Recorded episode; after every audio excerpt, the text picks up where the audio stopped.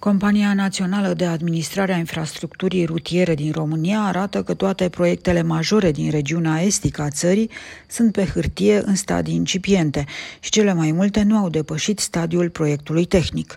Până acum nu a fost turnat nici măcar un kilometru de asfalt din autostrăzile proiectate în regiunea Moldovei și care totalizează în jur de 800 de kilometri.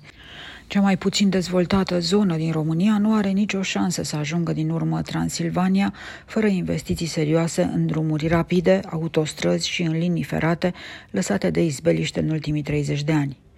Mai mult, noul guvern de la București a decis brusc să schimbe prioritățile din programul de investiții pentru infrastructură, iar construcția celor două mari autostrăzi care merg spre Moldova și care într-un viitor nu foarte îndepărtat urmau să conecteze Chișinăul cu Uniunea Europeană au fost defavorizate. Mai mulți reprezentanți ai societății civile din Moldova s-au întâlnit cu ministrul transporturilor Sorin Grindeanu și cu liderul PSD Marcel Ciolacu pentru a le transmite că proiectul autostrăzii A8, Unghien Iași Târgu Mureș, se află în pericol întrucât a fost retrogradat în planul de priorități al guvernului. La întâlnire, ministrul Grindeanu, originar din Transilvania, a dat asigurări că autostrada A8 se va face și că vor fi găsite resurse pentru a nu întârzia lucrurile. Există două proiecte mari pentru infrastructura regiunii moldovene, A7 și A8. A7 de la Ploiești spre Iași, fiindcă București-Ploiești există deja, cu tronsoanele Ploiești-Buzău, Focșani, Bacău, Pașcani și Pașcani-Suceava-Siret. Tronsonul Pașcani-Iași ar urma să facă parte din autostrada A8, denumită Autostrada Unirii, fiindcă urmează să conecteze Transilvania de Moldova pe ruta Târgu Mureș-Iași-Ungheni.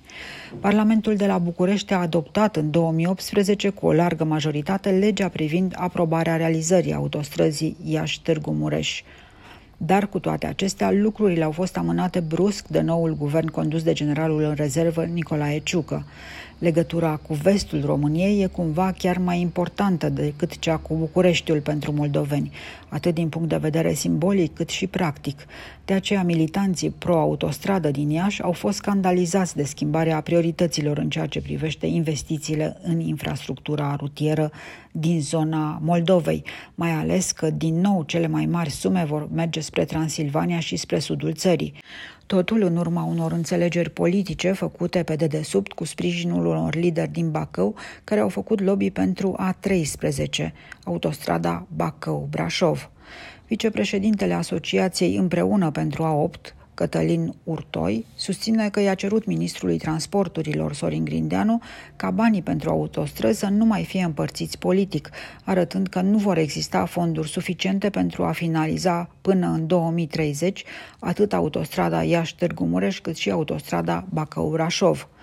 Fostul secretar de stat în Ministerul Transporturilor din perioada în care USR se afla la guvernare, Adrian Covăsneanu, a criticat ideea investițiilor în această autostradă A13, precizând că se induce în mod tendențios publicului larg ideea că A8 e o autostradă dificil de construit și automat energofagă, implicit scumpă, ceea ce, în opinia sa, este o perspectivă falsă pentru că, în același timp, apare un coridor de importanță secundară, coridorul Brașov-Bacău, care este promovat la rang de coridor Moldova. Potrivit fostului oficial, există un plan de fezabilitate care arată eficiența autostrăzii Târgu Mureș-Ungheni. În plus, Covăsneanu a vorbit despre dispariția din planul de investiții a drumului expres dintre Albița și Focșani, o veste care ar putea să enerveze și mai mult pe locuitorii din estul României. Adrian Covăzneanu sugerează că Transilvania este net favorizată prin comparație cu Moldova și insistă că sunt deja 1,7 miliarde de euro investiți în cinci proiecte majore în jurul unei axe între satul mare, Baia Mare și Cluj.